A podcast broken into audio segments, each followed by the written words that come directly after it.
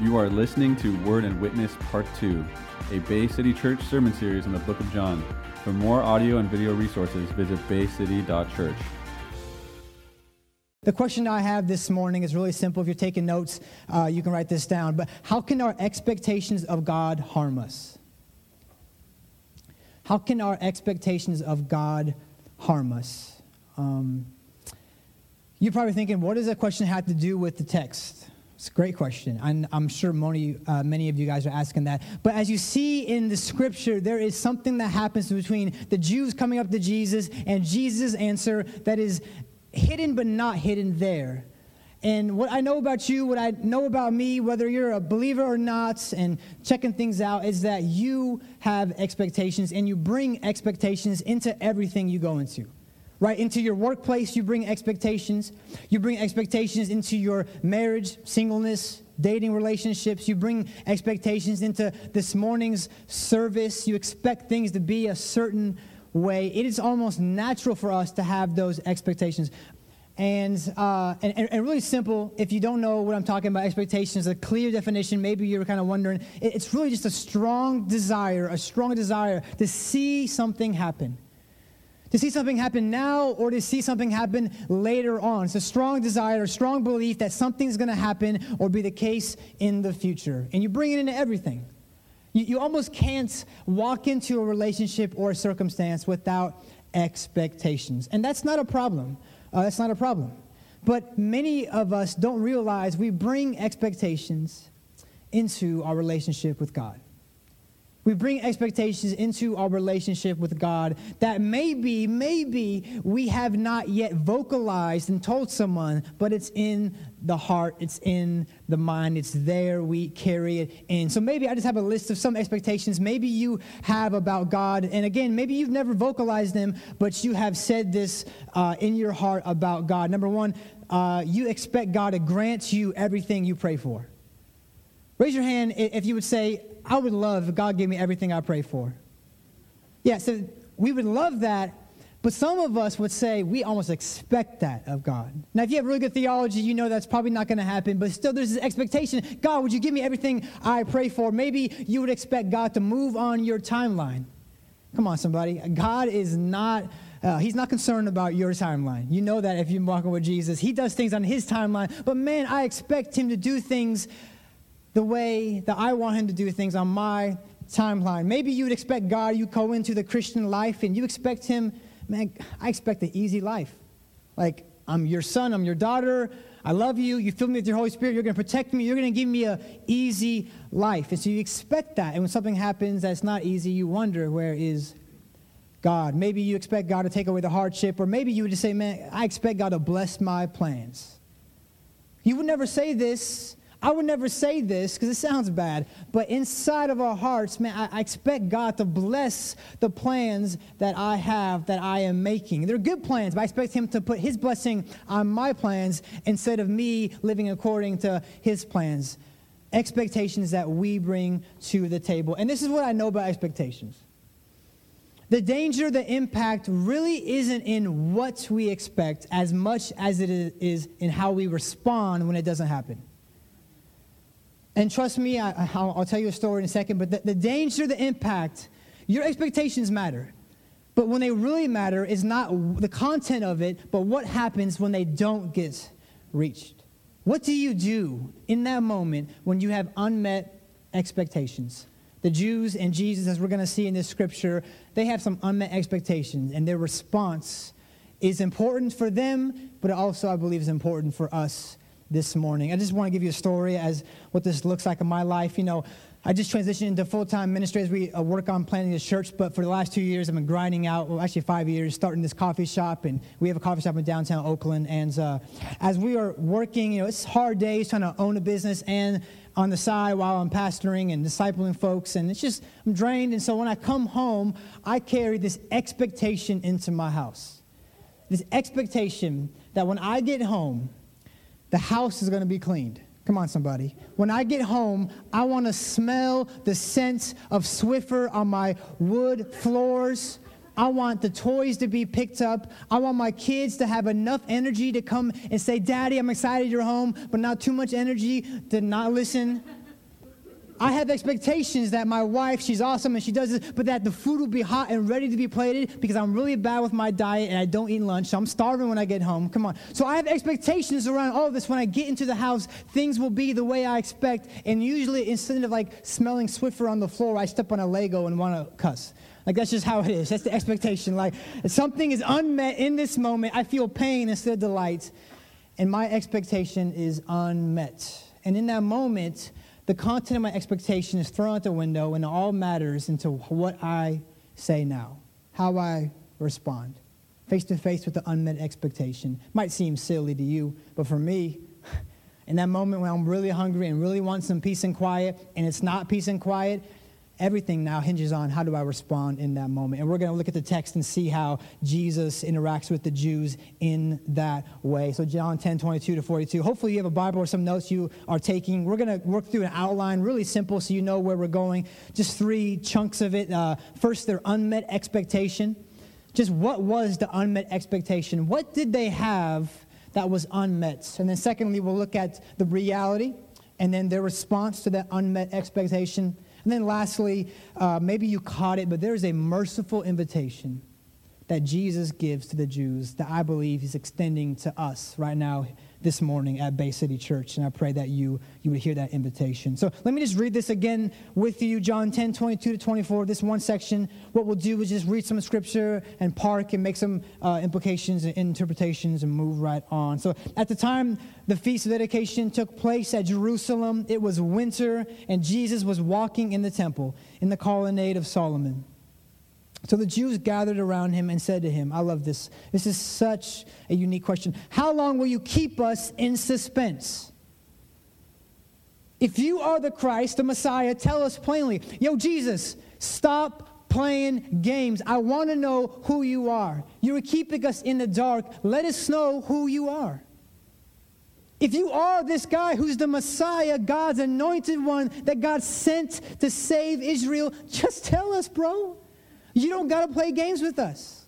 Now, if you know the Jews, you know you've been walking around with, with this word and witness series, you know that the Jews probably aren't looking for answers to believe. They're probably looking for reasons to justify their disbelief. But it's still a question worth answering. Tell us plainly if you are the Messiah, the one that God's going to send, that the prophets talked about, that the Old Testament prophesied, if you're it, just tell us and we'll believe. So interesting. That's, that's a loaded question, but you got to know that there is some expectation into that word Messiah. You see, the Jews in that day, the Jewish culture, the Jewish nation, Israel, they had some expectations around what this Messiah would look like and what he would do. It wasn't just any guy could claim he's Messiah. They had a pretty uh, clear target of who this Messiah is couple things is one, they believed this Messiah, the one that God would send to make all things right, that he was going to be a powerful political leader. That he was going to rise up on the scene, that he was going to don a crown and sit on the throne and rule and judge the nations, and that he would be powerful and would be a political leader that would make political moves for their advancement. They expected not only that, but that this political leader would deliver them from their oppressors. You see, uh, at that time, Israel was under the oppression of Rome. Rome had their foot on the nation and limited how they worshiped and what they did. And man, Israel was crying out, God, send the Messiah who would free us from these oppressors this powerful leader who's going to get us free from these captives. And then lastly, they would usher in the reign of the, the reign of their kingdom. They wanted Israel, the nation of Israel, to be the kingdom, the nation that the other nations would bow to and look to. They expected this Messiah to rise up the nation of Israel. They had loaded expectations, and rightfully so. If you read through the Bible, Isaiah and, and all the prophets, I mean, there are scriptures that talk about justice talk about a throne, talk about righteousness. You know, there's reasons why they had these expectations. So they weren't all wrong at one sense, and, and it wasn't all their fault, but they definitely had expectations. And I wanted to show you just a, a contrast of, of what it looks like, of what they expected and the reality they were faced with in Jesus. And some of this might sound familiar because you've walked through this gospel story, you would know this, but it's so beautiful to see that, that Jesus, he came as a servant, not a ruler. Man, they were looking for a ruler. They were looking for this cat who would come with the crown and the throne. And then they see this baby that rises up and lives 30 years in obscurity and a mundane job, carpenter. I mean, he came as a servant, not a ruler. He donned a towel and washed his own disciples' feet. He did not wear a crown and said, You have to bow down to me even though he had every right to. He was a friend of sinners, not a judge. His kingdom was about God, not just about the Jews. They wanted the Messiah to make the Jewish nation rise up, like we said. But Jesus said, now the kingdom of God is for all people, Jews and Gentiles. That means insiders and outsiders. He came to replace the temple, not restore it. Jesus, man, he was, he was a G. He was like, look, y'all, come here. I'm going to tear down this temple. Tear down in three days. Go ahead, and I'm going to raise, raise it back because he was talking about his life as the temple, his body as the temple, not your institution that they thought as the temple. There was a different thing happening that they were seeing right in front of their eyes. His salvation was through sacrifice, not force. Wow. His salvation was through sacrifice. They thought the Messiah would come and by force lead a triumphant victory for the nation of Israel, and he laid down his life expectations unmet. His requirement was faith, not law keeping. Wow. The Jews were all about, the Pharisees, the religious leaders were all about, you got to keep the letter of the law. Jesus, or God will give you righteousness if you keep the law. And Jesus comes along and says, Y'all can't keep the law. You can't keep the law. It's impossible to be perfect. And so the way in is through faith because I'm perfect. Faith, not law keeping. Jesus turns their expectation on its head. Jesus did not fit into their categories or their boxes. Their box, their expectations, if you want to think of it this way, your expectations of God are like a box. And in that box, you have things that you expect God to do and to be like. And, if, and because of the Jews' expectation, Jesus was not fitting into that box. He was coming up against it every time because he did things almost opposite of what they expected the Messiah to do. So, just like you and, and I, we are kind of faced with the choice. We have two options when it comes to, to dealing with uh, unmet expectations, especially with God. The Jews had an option to one, be open to what God was doing, kind of reshift their paradigm and say, you know what, maybe I'm missing something here. Let me reshift the way I see God, I think about God. Let me not miss what God is doing. Maybe God is doing something that I might not be able to expect and foresee because, hello, He's God. I'm not. Be open to what God was doing. Or maybe the other option, the only option was to be closed off, to be stubborn hearted, to give a stiff arm to what God was doing. Two options that you and I have with God when, it, we, when He breaks outside of our box. Are we going to say, I'll roll with you, God? Or are we going to say, no, no, no, you got to fit into my categories, my expectations? So let's see as we move on what, what the reality and response was. It's so interesting. I love Jesus. He is logical, he is truth telling, uh, but he also throws things on the, on the head of when, when he's actually talking to people and he challenges people and he asks questions. But here in this dialogue, he gives the Jews a very clear answer. So let's roll to the scripture again in John 10 25. I love this. Jesus doesn't even sweat it. They go, hey man, Jesus, just tell us, like, give us an answer. If this is who you are, just tell us and we'll believe. And Jesus says this in response I told you, and you do not believe. Period. The Jews are like, come on, tell us, tell us, tell us, give me evidence, give me evidence. And Jesus says, I told you. I've already told you. You do not believe. What does he say? The works that I do in my Father's name bear witness about me. I love that. Isn't that what the series is all about? Word and witness. Jesus says, I told you. There were some words about it that verified who I was, but the words weren't enough. There were actually, some witnessing, some, some actions, some signs. The works that I did showed you as well. There was words and there was works. I love what John Piper says uh, on this quote. He says, I think, deeds alone do not make it clear, and words alone do not make it powerful. When you put those two together, you have words that make it clear who Jesus is, and you have deeds that verify and bring power behind the words. See, Jesus, if you're a skeptic in the room, you're like, how can I trust this Jesus? Jesus did not just have great teaching about who he was, he had great works that verified the teaching. His works verified his teaching. It wasn't just empty rhetoric, there was substance and power behind what he said. So he would say, Hey, if you don't believe what I say, you got to look at what I do. You cannot say no to the evidence right in front of you of the signs that I do. So let's just walk through this really quick. I love this uh, kind of summary of everything that Jesus has said up to this point. Just so you can see the evidence. Maybe you have missed a few weeks of this series. Maybe you don't know what Jesus has said about himself. This, this list in itself is, is uh, encouraging. In John 3, he said, I came from heaven. Then he says, Whoever believes in me has eternal life. Later on, I am the unique Son of God. He tells a crowd, he says, I will judge all of humanity. He tells some of his followers and, and the, the, religious leaders, the Hebrew scriptures all speak of me. I mean, what a statement. This whole book that you study, they all speak of me. I perfectly reveal God the Father. I am uniquely sent from God. I think we have a few more on the next slide. I am the bread of life. Who says that? Are you, are you telling people that? Do you have people? If, if Eddie says that to you, you should be like, I'm out of here. He could say, I have some good bread, but he shouldn't say, I'm the bread of life. No one says that unless they're insane or truthful.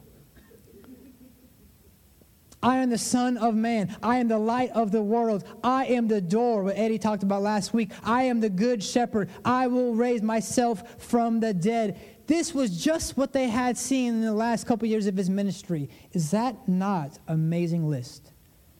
Look at who I am. But if that wasn't enough, he says, no, no, no, but the works that I tell you.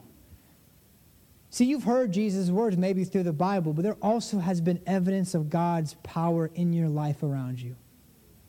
There has. I know it. I know because I know my God. I know the God of the Bible that He isn't just speaking some blank words to your life. He is doing things in you, and if not in you right now, doing things around you that He wants you to see to put your faith in Him.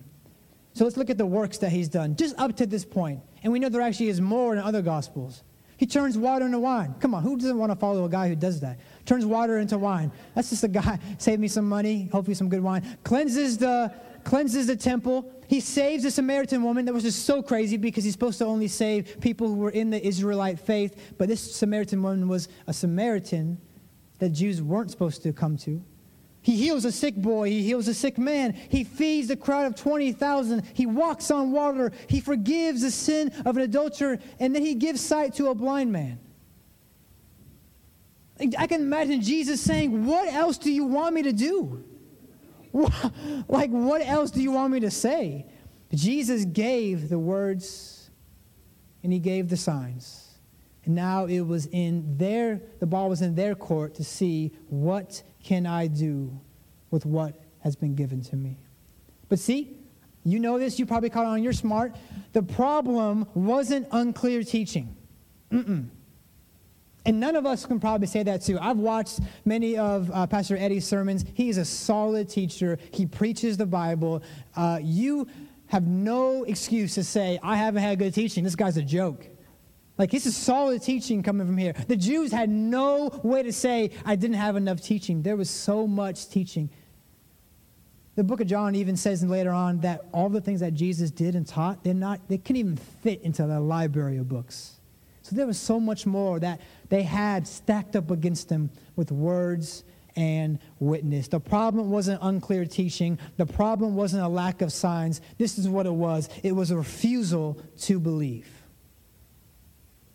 It wasn't because of unclear teaching. It wasn't because of a lack of signs. It was a refusal to believe. But see, as I read the Bible, I hope you do this as well. Uh, you're not just going, okay, cool, they didn't believe. Jesus says they didn't believe. Let's move on. You would go, why do they not believe? You would dig deeper. God has so much for you in your Bible reading when you ask questions and don't just take it for granted. You stop and you pause. So I just stopped and paused. Okay, why do they not believe? What's underneath this disbelief? And there's, there's a lot of things, and there's some things that I'm not even going to talk about that's the cause, but, but one of the things I think it's really clear was the refusal to believe was born out of their stubbornness to see. Their refusal to believe was born out of their stubbornness to see. You see, they had made a box, they had expectations. And they were not going to let anything break those expectations. One, and maybe this is the deep root behind all our expectations, a lot of them, they are usually self serving. Right? Me coming home from my wife, having a hard day at work, our kids are four and six. Lord knows you know they have energy. So it's a long day. She's working harder than probably I am. And the expectation that the house is clean isn't just a neutral expectation, it's an expectation that serves me. A lot of our expectations are self serving. And the Jews, a lot of their expectations was self serving. Sure, some of it was from the Bible, but had some self serving motives. And so, of course, they wouldn't want anyone to wreck their expectations because that means they wouldn't get what they want to happen to happen. But Jesus was breaking the box. He wasn't able to fit into their expectations. And maybe this, in a personal way, for you guys, for us, when you limit God's plan, you miss seeing God's hand. When you limit God's plan, you miss seeing God's hand. And I know this right off the bat from personal experience. When I limit God to do what I want Him to do on my timeline, I end up missing what He's doing somewhere else because I don't have eyes to see. My eyes are only adjusted to see what fits into my box. Maybe your eyes are only adjusted to see what you want to see, right? We all see what we want to see. You ever heard that statement? You see what you want to see. There's a lot of things that God is doing, but sometimes you only see a few things because you want to you see things that line up with your expectations, with your ideas. Here's just a few examples that might be something that you have walked with God through. You expect God to mature you. It's a good expectation. Something we should expect. I expect God to mature me. But then, after that expectation wells up in your heart and you pray and you hope that God will mature you, you, you go through a season of suffering and, and something gets taken away and, and you go through pain and fire and trial and hardship and you're left saying, God, where are you? I thought, I thought I expected you to mature me. I mean, I would expect if you're going to mature me, bring me into a nice church, teach me the Bible, let me, let me watch some great sermons, let me read some good Bible curriculum, let me watch some good YouTube videos, and that's how I'm going to mature. And little do we know, because we limited God's plan to only coming from the good stuff, we missed God's hand in actually trying to grow us through adversity. If you limit God's plan, you miss seeing his hand. Now, praise God, He's so gracious that even if you limited His plan, He's still going to do the work if you're His son or daughter. But man, don't you want to see it when He's doing it? You want to see, I want to see it. My faith needs to be stirred up. I want to see, man, we went through some hard stuff these last five years. Some of the hardest things trying to come out here. We start we tried to start out at church and it didn't work, and we were working multiple jobs and have and, and on welfare and food stamps and all that stuff. I didn't even know what food stamps was until I moved to Oakland, and I got smacked in the face with the fact that we were broke as a joke. And it was hard, suffering, not having enough money, going into debt. And my expectations was, God, where are you? God, I thought I came out here to plant a church, and little did I know, I came out here to plant a church, but God said, I'm gonna plant something inside of you. You need to grow. Before you start helping other people grow, you need to grow. And because I limited God's plan for some time in that season, I miss seeing God's hand. Maybe for you, you expect God to provide for you. And you're like, man, God, give me a raise. Come on, throw some bones to your homie. Like, give me a raise. Put some money into my bank account. Let me hit some lottos. Whatever you got to do, give me a little bit of help. And that's how I'm going to be able to provide. But man, for us, we were on food stamps and Medi-Cal and we had our friends in the church bless us randomly with money and people take us out to food. But if I would have said, No, God, you need to give me your plan, my expectations for you to give me a better job, I would have missed the fact that He was providing for me so faithfully through other avenues. Maybe you are missing it. God really is providing for you, He is maturing you. But you have to expand your expectations, maybe even let go of your expectations of how He works. He's God, He's bigger. He does think differently. And lastly, maybe you expect God, man, God, would you speak to me? That's the cry of my heart when I read the Bible. God, would you speak to me? And, and, maybe you're like, man, I want this dream. You hear these videos, you hear these people, and they're like, yeah, God spoke to me in an audible voice. You're like, well, I want that. God will speak to me in an audible voice. But I, I, would love that. God, speak to me in a dream. Give me a prophecy. Give me something. Speak to me. Speak to me. Give me my calling. Tell me my destiny. Tell me what's going to happen. It sounds so cool. And we miss the fact that we have a Bible right in front of us open that is thousands of words of God's literal voice breathing out to us every time we come to it. Can you imagine God's heart? Man, we're over here going, God, why aren't you speaking to me? Because our box is God has to speak to me in this way. But God is like, son, daughter, I am speaking to you. Come to me.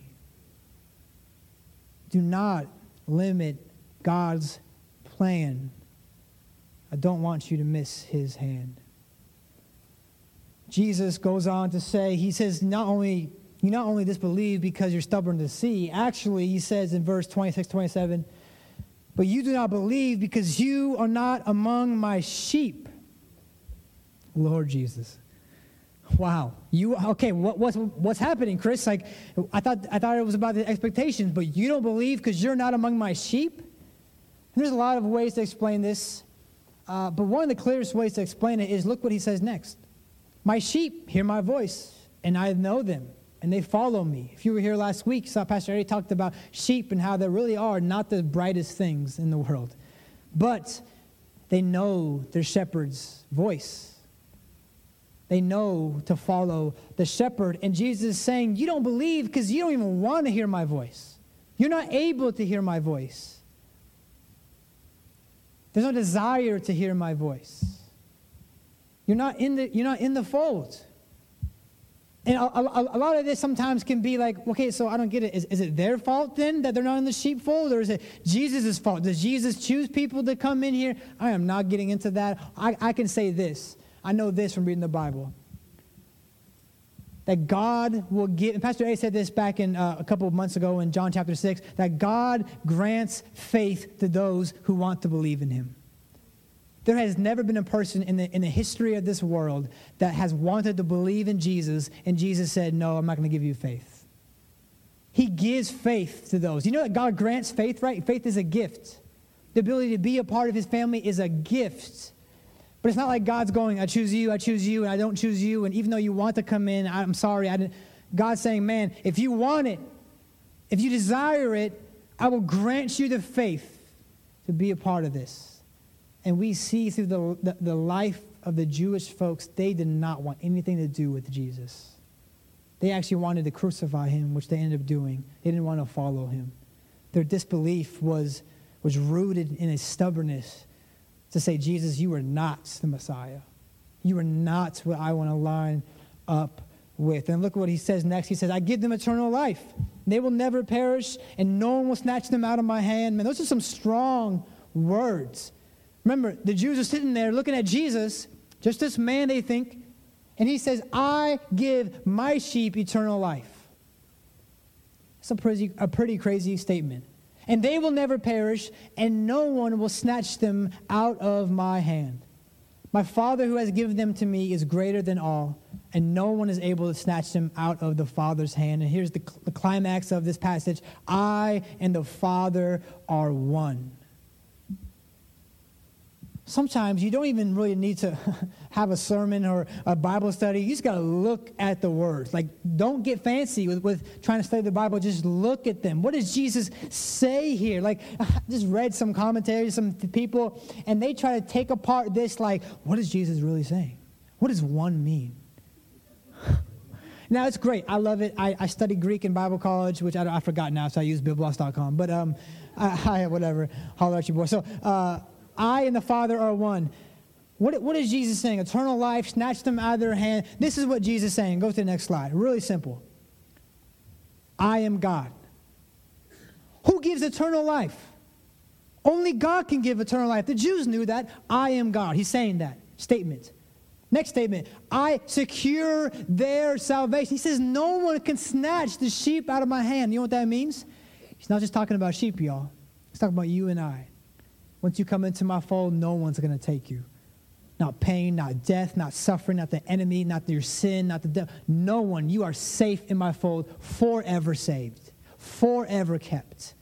Who can guard salvation besides God? And then lastly, I and the Father are one. And he's not just saying, I'm like God. Because he just said, Look at all the evidence I gave you, the evidence of all the teaching and all the works. You got to know at this time, he's saying, I am one with God in essence, divine being. Not just like God or similar to God. There's a divineness in Jesus. And look what happens to the Jews.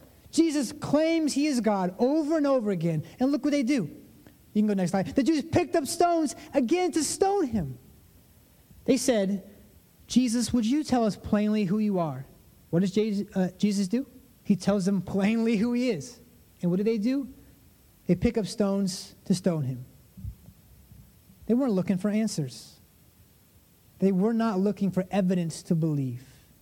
Like I said earlier, maybe you are in this room and Maybe you've kind of kicked some tires of relationship with God and you're kind of checking things out, and maybe you're angry at God for some stuff, and, and you are you are not here or you're not praying, you're not asking Christian folks, excuse me, questions because you want some reasons to believe. You are actually mad at God. Disappointed because he didn't meet your expectations. And now you're in the stage of life where you are looking for reasons to blame him. Looking for reasons to go, aha, that's why. It was your fault, God. The Jews weren't looking for answers because they were all they probably had stones in their back pocket before they even asked that question. You ever had stones in your back pocket before you asked God a question? And the moment God answered, bah, got you. That's not, nah. You look for reasons to justify your disbelief. I do it all the time. I look for reasons, and Jesus wants to free us from that. And he says this Jesus answered him, I have shown you many good works from the Father. For which of them are you going to stone me? He brings it back to the works again. He says, Don't you see all the things I've done? And I think Jesus would say the same thing to you and I, right? Have you seen the things I've done? Have you've been a part of the church, you've probably seen lives change, seen folks come in. Maybe it's you in your life, seen folks come in not believing, and now they are loving Jesus and giving their life to live Jesus. I, I have been around folks in our church who have given up six figure, six figure salary jobs to serve at our church for free because Jesus saved them and changed them. That is evidence of God's power, and I would be blind to not see that. What evidences are around you that maybe you're missing? Jesus would point you back to. Look at what God has done. Maybe in the past, look at what God has done in your life, in your mom's life, in your husband's life, in your kid's life, in this church. Don't miss that. We're always looking for the next thing that God's going to do. But there's such a big highlight in remembrance of what God has done. Because your present and future faithfulness is actually hinging on the fact that you can remember God's past faithfulness. Let me remember what God has done. Let me see evidence of God's faithfulness in the past. What drives me to drive into this church planting journey with faith and passion and expectancy and hope and confidence is not because I am so good, it's because God's been good to me in the past, so I can go in strong with confidence in the future that He's going to act the same. I've seen the evidence. Have you seen the works that God has done? And not to show you He's Jesus, salvation, and wants to save you, but maybe as a Christian, man, he wants to take care of you. He wants to mature you. He wants to bring you closer into looking more like him. Look what Jesus says, or the, the Jews say. Jews answered him, It is not for a good work that we are going to stone you, but you for blasphemy, because you, being a man, make yourself God. In the, in the uh, Hebrew scriptures, there really was things that said it was blasphemy to, to be a man and to claim deity, to make yourself God, to make it's almost like idolatry, to make yourself into Yahweh. But here we go again, back to the expectations. It was blasphemy to be a man and make yourself God. They were right. They were totally right. But they missed it. God right in front of their face, and they missed it their expectations did not make room to allow the possibility of God becoming a man. They said, No, no, no, it's impossible for you to be a man to make yourself God. We're going to stone you. And Jesus sits there. I can imagine. Didn't have to say anything. He says, Man, you're missing it. I am God, and I've become a man to save you. You think that salvation is coming in one way. God flipped it on his head and came down as a baby, lived a life and if you maybe you know the gospel, maybe not, but sometimes we we kind of lose the awe of the gospel that the fact that the God of this universe who spoke the 200 billion galaxies into existence came down and walked this earth. And not only walked this earth, but the gospel says this crazy thing, the gift exchange where we give Jesus our sin and he gives us his righteousness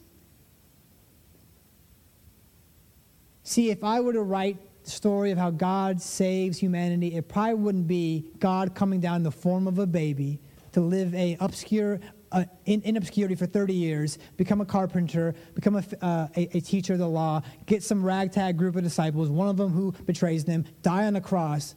That's not the story that I would write for salvation. And that's not the story the Jews expected. And because they didn't open up their expectations, shift their paradigm. They were stuck on that. They missed the salvation right in front of them. That God had become a man. It's a miracle. Don't grow, don't grow weary of that truth. Don't lose the, the awe of the fact that God become a man and would enter into your world, into your space and you say, I'm going to live the life you couldn't live. It's not man becoming a God, it's God becoming a man. And then I just love Jesus because you would think at this point in the story, he would say, Look, y'all, um, you want to stone me? That's fine. And like strike lightning down or something. But Jesus doesn't do that. There's plenty of times he could have done that and been totally justified in doing so. But I love what Jesus says, man. This is such a great picture of Jesus' character. Look at the scripture in John 10 37. He says, If I'm not doing the works of my Father, then don't believe me. Wow. What a challenge. If I'm not doing the works that God wants me to do, that God authorizes, don't believe me. But if I do them, even though you do not believe me, believe the works. That you may know and understand that the Father is in me and I am in the Father. Do you see what Jesus is doing here? He is face to face with obstinate, stubborn people who do not want to give in to the fact that God has come down and is offering salvation right in front of them. And Jesus doesn't go, You're evil, forget you, and walk away. He says, No, come on, just believe.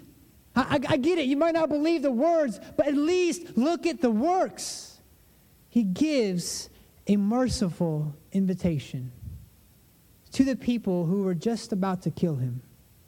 Now, you know in the timeline, this is right before Jesus' crucifixion in the story. So this is probably likely one of the last times Jesus was talking to a crowd of Jews this size at this time. It was almost like one last offer to the Jews. Hey, you know we had some rough patches. I know you, you hate me. I see the stones in your hand. You've been trying to kill me. It's probably the third time the Jews try to stone him in, in the story of the Gospels. But Jesus says, hey, if you don't believe my words, look at the works. There is evidence, there is fruit, there is proof and I think Jesus would say to us in the way that only He would to reconsider at the evidence that is all around us. Reconsider the words, reconsider the works, that Jesus is so merciful and patient with you that He would go, Child, I know you've been holding on to your expectations, but man, just let them go for a second. Let them open up. Let them, let them go away so you can see who I am. So you can believe and trust. He's inviting us to take another look. And maybe with these two questions, we would end. Have you limited God to your view? Non believing person, Christian, whatever you are on that spectrum, are you limiting God to your view? See, it's easy for us mature Christians. No, no, no, I'm not. I believe the Bible. But look at introspectively into your life. Are you limiting God to He has to do things the way you want Him to do things? And are, how are you responding to your unmet expectations? Because at this point in time, it wasn't about the Jews expecting the Messiah to be one way, like I said earlier. It was about how were they going to respond in that moment. They missed it. They missed God's salvation right in front of them. May it not be so of us. That we have his words and his works around us, that we would see God as who he is. And just a big idea, what I would love to wrap this up. Uh, hopefully, this kind of something you can take home to be encouraged by and to, to think about and be challenged by. Uh, just one last encouragement. Do not hold God hostage to your expectations. He is bigger, He is more beautiful, and He's more complex. You got to know that. Any expectation you're going to have about God, He is bigger, He's more beautiful, He's more complex. And most of the time, He's going to do it His way, not your way. And we praise Him for that because His way is better. Amen? Would you pray with me?